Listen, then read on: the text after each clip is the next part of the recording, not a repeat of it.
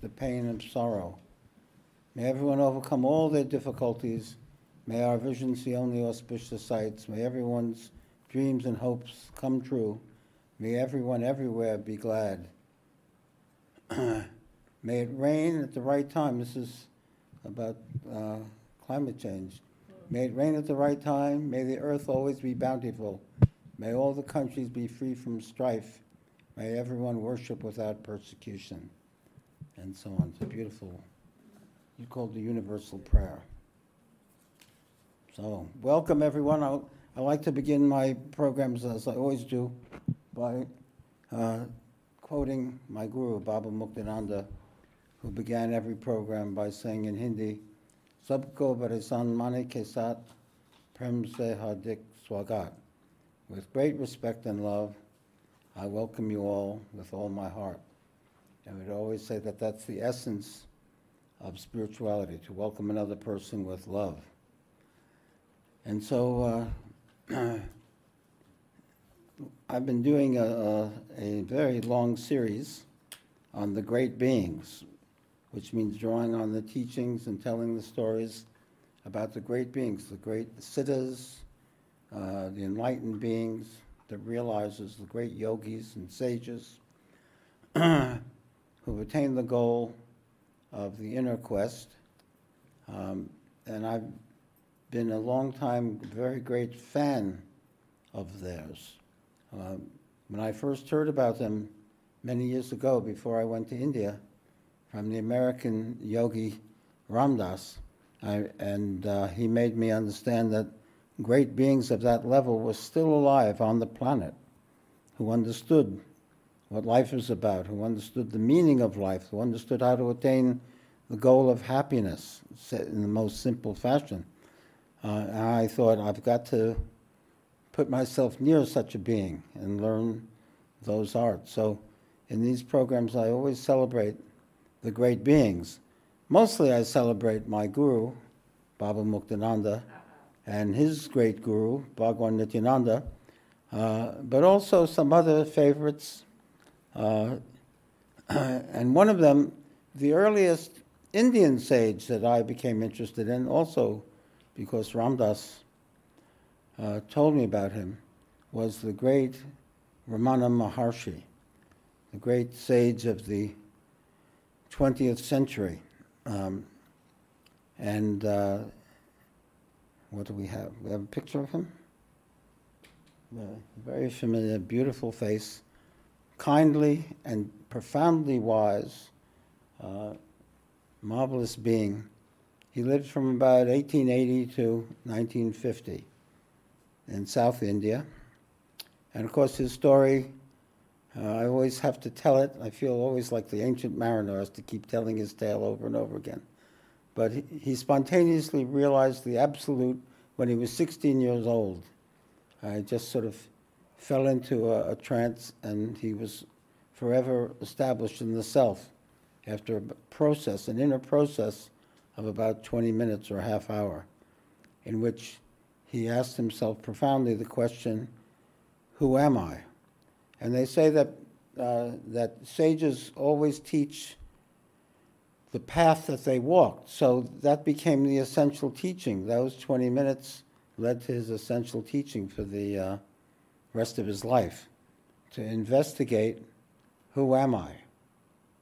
And a lot of times we, uh, we identify ourselves with our country, with our religion, with our political party, with our profession, with our family, with our physical characteristics, all kinds of things we identify with. But the sages say, well, Ramana would say, if you said to him, well, I'm this, I'm that, I'm the other, he'd say, go deeper. Deeper. Who are you most fundamentally, most profoundly, most essentially?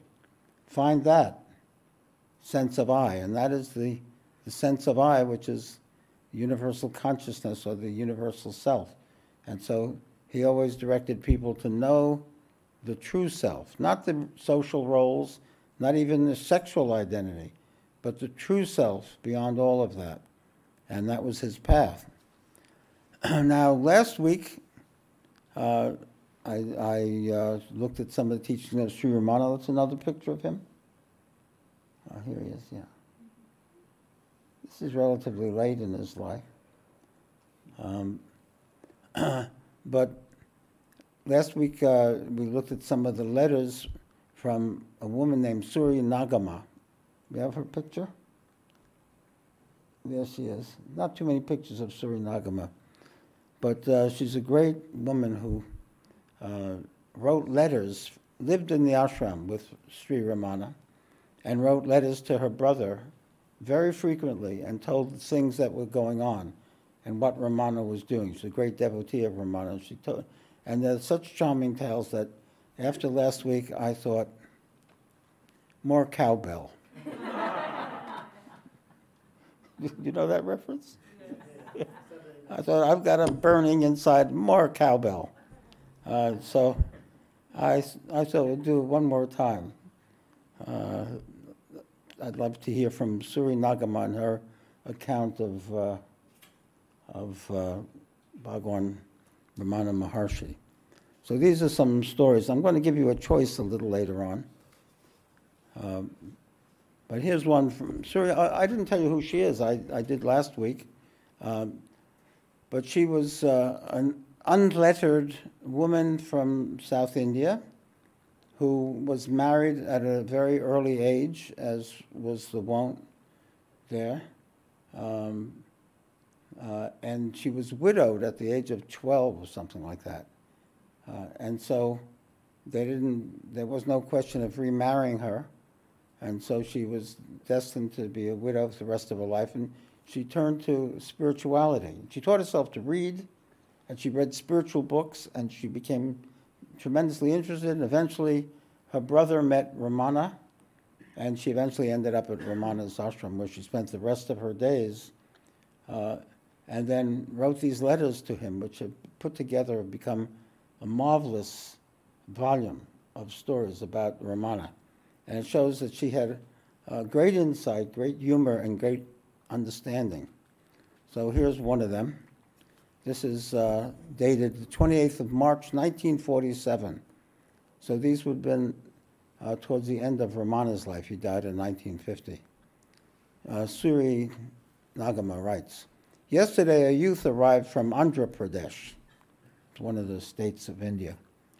And from his looks, he appeared to be simple-minded. uh, he approached Bhagwan this morning and asked, Swamiji, I came here 10 months ago for your darshan. I got a desire to have your darshan again now, and I immediately set out and came here. I could not delay even for a moment. Can I do so in the future whenever I have such a desire? So he's asking, what is he asking? Bhagwan for permission to come again. It's very curious what Bhagwan, when I say Bhagwan, we usually mean Bhagwan Nityananda, I said, but but we call uh, Ramana is called Bhagwan in these books.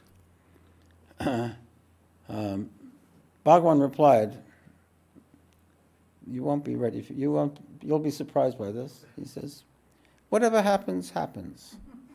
Everything happens according to what we deserve. Why worry in advance about it?" How would you react to an answer like that? So he said, again he asked, can I come whenever I have such a desire at a time in the future? Or should I suppress the desire? Like, come on, Bhagwan, give me an answer. Bhagwan says, things happen of their own accord. if you stop thinking ahead to the future, he replied. Question I'm not able to suppress this desire even for a moment. Is it self deception? Bhagwan looked, now Suri Nagamma writes, Bhagwan looked at me with a smile and said, so he turns to, to Suri Nagamma and says, It seems he came here some time ago and again had a desire to come here now. And he came immediately. He's asking me whether he may do so whenever he has such a desire in the future. He's telling her what's going on there, you know, put it in your letter. the youth intervened at that point and said, Whenever I get the desire to see Bhagawan, I'm not able to control it even for a moment. I'm only asking whether it is mere mental delusion. So Suri Nagamma says, I said, how can a desire to have darshan of a great person be mere mental delusion? While there are many delusions of the mind to be controlled and suppressed, does this desire alone appear to you to be a mental delusion? there was no further question. so, what actually happened there? She, Bhagwan must have turned to her to do it, handle it. The Bhagwan didn't want to, um, uh, he wanted deniability. he didn't want to say, yes, it's good for you to come here. That's too arrogant for Bhagwan. but she came and she nailed it. there were some Andhra visitors in the hall who'd come there on pilgrimage, same day, I guess. One of them got up and asked, Swamiji, how does the soul attain peace? Bhagwan replied, laughing, What? What is peace for the soul? Visitor, no, no, I mean for the mind. So Bhagwan saying, soul's already at peace the mind. Bhagavan says, oh, for the mind. The mind attains peace if the vasanas are suppressed. The vasanas are all the tendencies and thought forms that, and obsessions. So if you control the mind, you control the obsessions, then you have peace. For that, Ramana says, for that one must inquire and realize who one is. How can there be peace by merely saying, I want peace, I want peace? Without first inquiring, what is peace? First, make efforts to recognize and realize what already exists. So stop yakking and thinking and obsessing and turn within and discover the inner truth. There was a pundit among them, it's a scholar, you might say. pundit among them, he, he asked, Life itself becomes extremely hard in some places. How is one to perform sadhana in such places? And he doesn't mean uh, metaphorically places, he meant actual physical places. And Ramana replied, Bhagwan replied, The place is within you. You are not in the place. When you're in all places, where's the question of difficulties? When you are in all places, Where's the question of difficulties in some places and not in others? Well, at, at the very least, it means that wherever you go, you are there. You bring yourself with you. You bring your mind with you. but Bhagwan would say that everything exists within your own awareness. That you don't move by the train, the train moves in you. All are within, yourself. How can they cause you difficulties? And he was sharing his vision that everything is within consciousness. But we get no peace of mind at all. In some places, the pundit said, Bhagwan replies, that which always exists is peace. That is your natural state. You're not able to recognize your natural state. You get deluded by aberrations which are unreal and feel sorry that there's no peace. If you realize yourself, all places will become equally suitable for sadhana. That was one of the teachings, not that specific one, but that idea that that um, that the sages say that our natural state is peace. This is extraordinary for me to contemplate during the early days of my sadhana because my mind tormented me. So much difficulty, so much worry, so much uh, self doubt, and so on. And, this, and Baba would say, My nature is peace, my nature is joy. And that I'm somehow doing some activity to make myself miserable through my mental activities.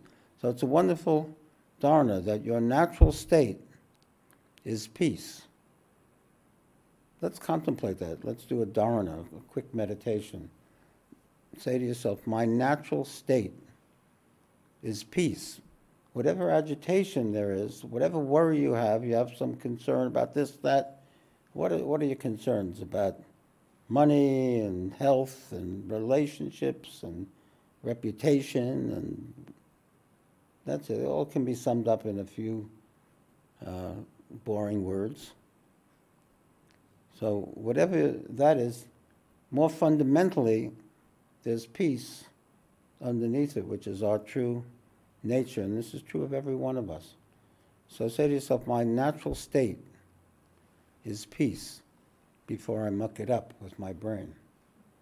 My natural state is peace. Let's contemplate that for 20 seconds or so.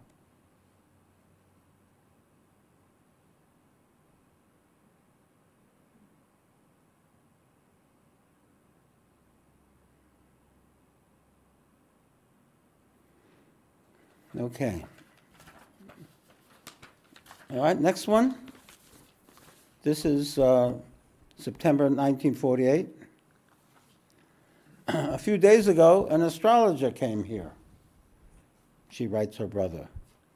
At about 10 a.m., the day after his arrival, he asked Bhagwan several questions on astrology and obtained suitable replies. I give below a brief report of their conversation. The astrologer, you say that what is to happen will happen, and what is not to happen will not happen. If that is so, let me just check that last one. Maybe he was listening to that. Can I see the last one? This is 20 September 1948. No. I think Bhagwan usually did say that. Whatever is to happen is to happen. anyway, so he's saying that whatever is happening, whatever is not to happen will not happen. If that is so, why should it be said that good deeds must be done? Bhagwan says, if something good is done, it results in happiness. Hence, people say good deeds must be done. You don't have to do them, but if you want to be happy, you should do good deeds. Astrologer, yes, that is why elders say that sorrow is adventitious. It means uh, it's uh, not your essential nature. It means it's kind of an accident, not your essence. Bhagavan says, That is so. Sorrow is adventitious. It is only happiness that is natural.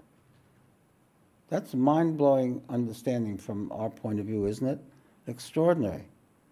That sorrow is adventitious, that the misery and suffering is just an accident, that what is natural is the state of peace and joy. And how complex we've become uh, to get so far away from that. Bhagwan says every living being desires happiness because his natural state is the embodiment of happiness. That's why we want happiness, because we know that that is our natural state. It's another wonderful thought.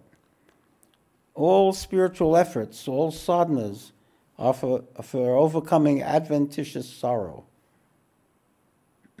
when a headache comes on casually, you have to get rid of it by medicine. If it is a permanent ailment of the body attached to it from birth to death, why should you try to get rid of it?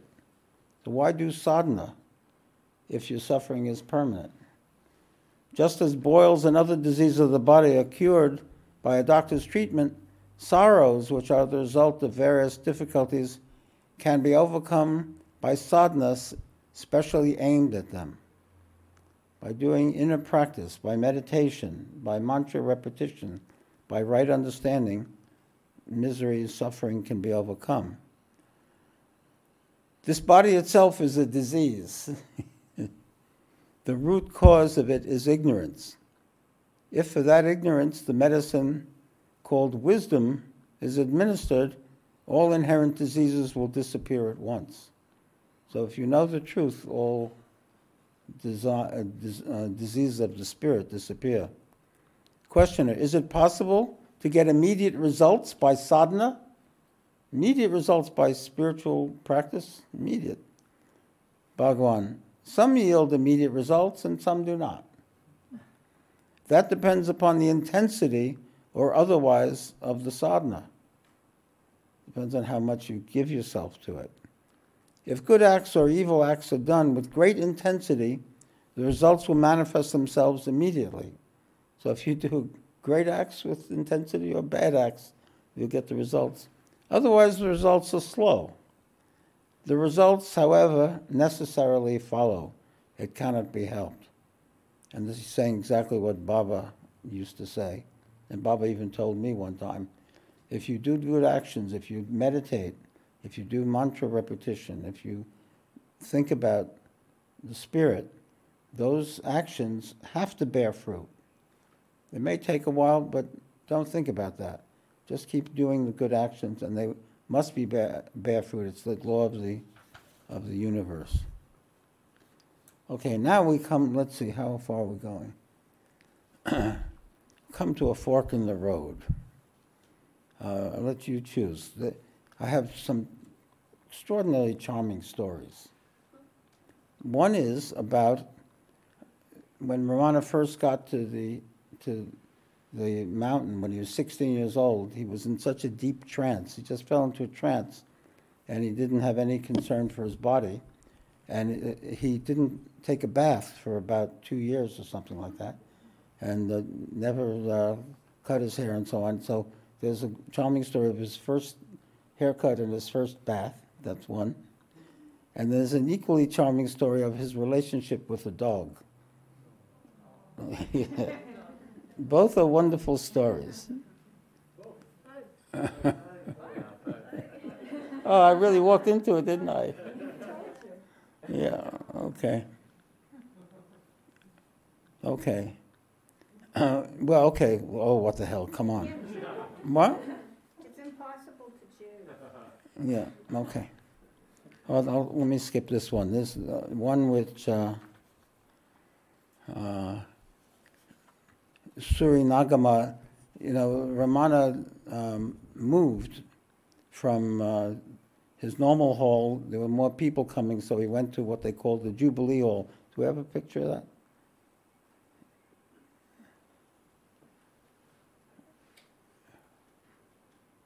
I don't think you.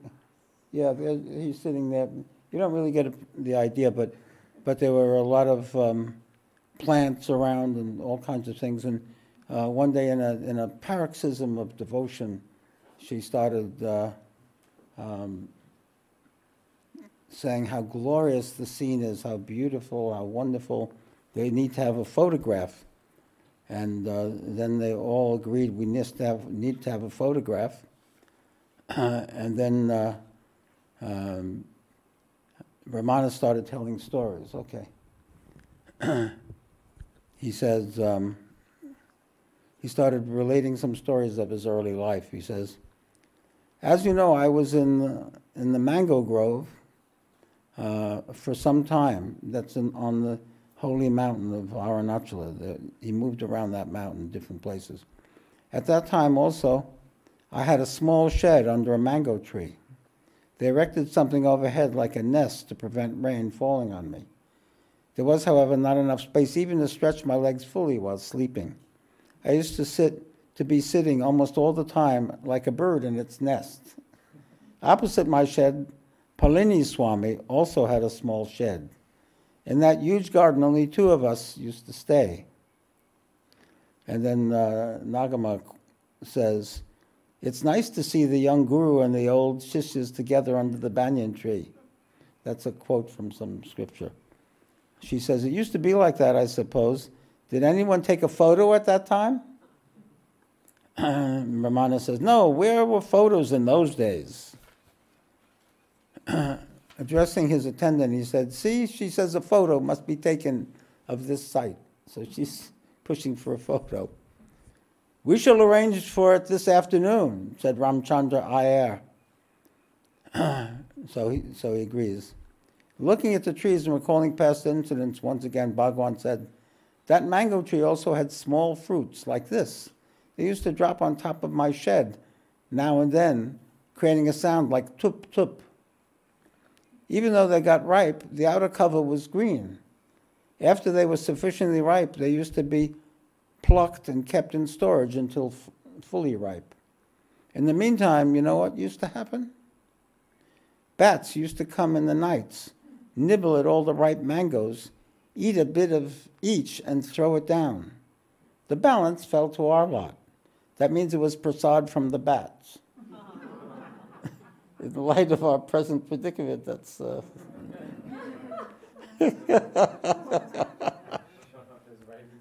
God knows. when he heard this, Ramchandra Iyer asked, Did that gardener ever give you, give you any fruit? Ramana said, He used to tell us to take the fruit from the trees when we felt like it, but we never touched them. We had the bats prasad, you see. When they got fully ripe on the tree itself, they were delicious. Is that not enough? Those thatched sheds and that nature's beauty gave us immense joy, said Bhagavan. So then the next day, this is what happened. She wrote another letter. She writes, After writing to you yesterday afternoon about the grandeur of Bhagavan's surroundings in the Jubilee Hall, I went to the ashram a little later than usual. She was living off site. Soon as he saw me, Bhagavan said, Ramchandra Iyer uh, has just taken a photo. uh, being summer and already hot, Krishna Swami sprinkled water on the rush screen at the back of Bhagwan's sofa and also on the crotons. That kind of plant? Crotons, you know? Plant, yeah. What kind of plant? Small plant. Okay. Which were behind the screen. The spray from the sprinkling fell on Bhagwan and he rubbed it on his body, saying, See, they are abhishekking me. that incident seemed to remind him of something that happened in the past. For with smiles all over his face and with appropriate gestures, he told us the following story. After I came to this place, Tiruvannamalai, I had no bath for four months. One day, when I was in the compound of the Arunachala temple, uh, and there's a big temple in the town nearby there. And don't forget, he's, he came and he, he fell into a deep trance. His- His state was so deep, and that he just lost all body consciousness. So he wasn't concerned with his body, his nails grew, everything. uh, a devotee by the name of Panu Swami, the wife of a devotee, came unexpectedly, pulled me along, made me sit, cleaned my head with soap, soap nut powder, there's soap nut powder again, and gave me a bath. She'd been coming to the temple every now and then, so I had thought she'd come as usual, but that day she'd come here prepared. That was my first bath. I asked, Were you bathing regularly every day afterwards? Suri, yes. Bhagwan said, No, there was no question of a bath. Who was to make me bathe? Who was the one to bathe? After that, a year or so passed in the same way. he really had no, had no body consciousness, huh? I'd been in a particular cave for some time, you see, and not many people came there, and no one bothered me. That's what he liked. Even so, a lady by the name of Minakshi, who used now and then to bring food to give me, one day brought a large pot and began to boil water. I thought it was for some use for herself. But taking from a basket some oil, soap nut, etc., she said, Swami, please come. I did not move. But would she keep quiet? She pulled me by the arm, made me sit, smeared the oil all over my body, and bathed me. The hair on my head, which had nodded for want of care, was now spread out and hung down like the mane of a lion. that was my second bath. After that, Palani Swami came and everything was adjusted to routine of daily baths. That it became his attendant. this is adorable or what? I said, This incident is not found in your biography. no, that's so, said Bhagwan. It was never written. Shaving was also like that. The shave I had the day I came here has been recorded. The day he came, they shaved his head and the.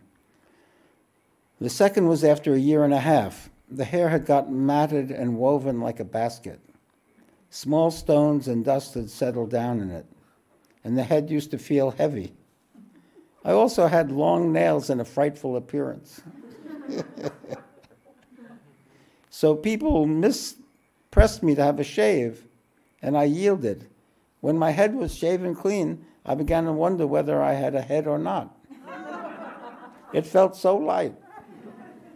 I shook my head this way and that to assure myself that it was there. he became the headless one. That showed the amount of burden I'd been carrying on my head.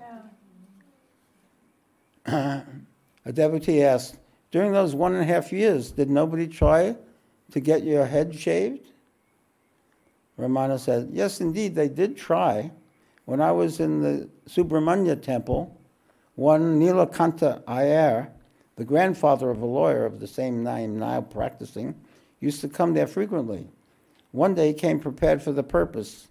Thinking he'd come as usual, I kept my eyes closed. Without saying a word to me, he stood some way off opposite me. I heard a tip top behind me. I opened my eyes. I saw a barber sharpening his razor. I left the spot immediately without saying a word. Poor man, he realized I was not willing to be shaved and also and so had to go off.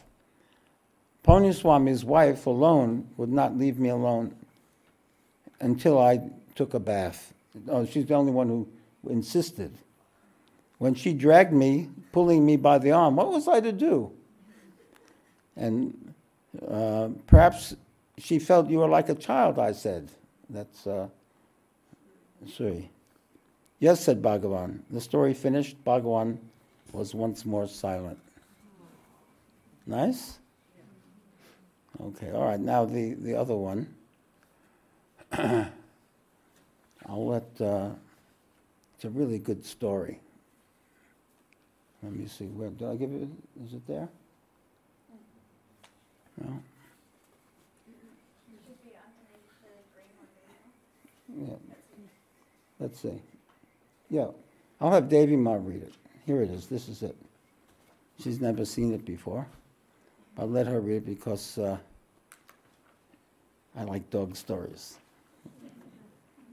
All right. Do you enjoy these? Yeah. Great stuff.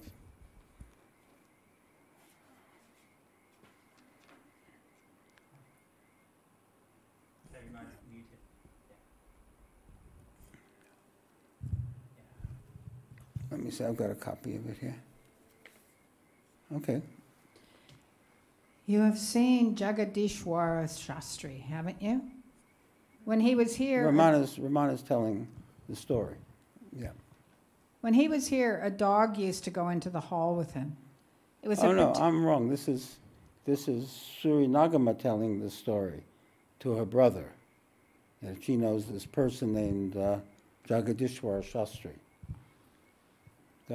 It was a particularly intelligent dog. When Shastri or his wife came into Bhagwan's hall, it used to come in and sit like a well behaved child and go out along with them. It was very keen on living in the house. People did whatever they could to prevent it entering the hall, but it was no use. Once the old couple entrusted it to somebody when they went to Madras and did not return for 15 days. At first, during the first four or five days, it used to search in the halls, go round the hall, and then go out, go about all the places which they used to frequent. Having got tired, perhaps disgusted, with those fruitless efforts, one morning at about 10 o'clock it came to Bhagwan's sofa and stood there.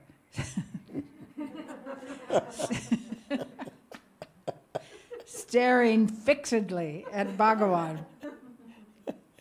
At that time, I was sitting in the front row. Bhagawan was reading the paper.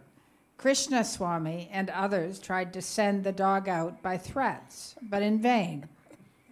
I too asked it to go out. No, it wouldn't move. Bhagwan's attention was diverted by this hubbub, and he looked that way. Bhagwan observed for a while the look of the dog and our excitement.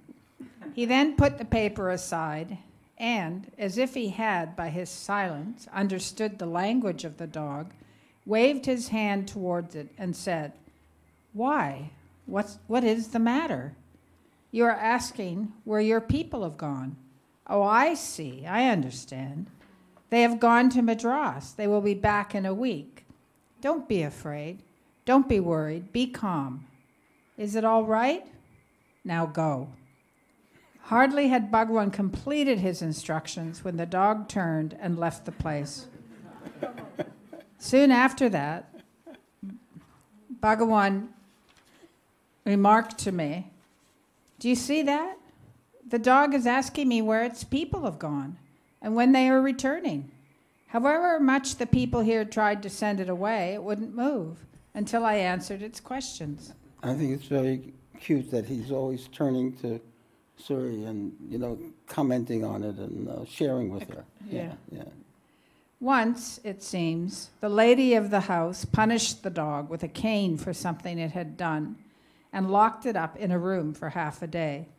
After it was let out, it came straight to Bhagawan, as if to complain against her, and stayed at the ashram without going to their house for four or five days.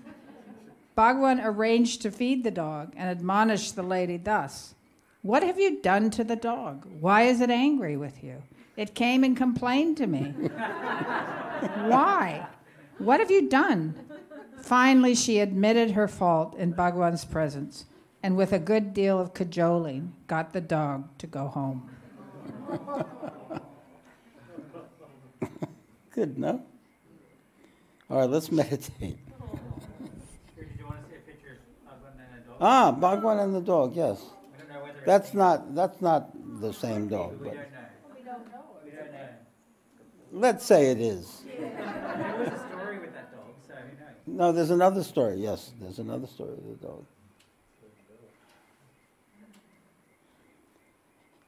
Okay, so I think I've had enough cowbell for now, but I'll want that cowbell again. Huh? Aren't they lovely stories? You get not only the wisdom of Bhagwan, but you get so much uh, humanity and sweetness. So let's meditate for 10 minutes. And uh, let's try to do Bhagwan's technique, which is simply to hold the I sense, to turn within and feel the I, feel what it is to say I, I am, and hold on to that I sense. When other thoughts arise, just let them go. And just hold on to the sense of subjectivity, the sense of I am. In his words, the I, I, I, I.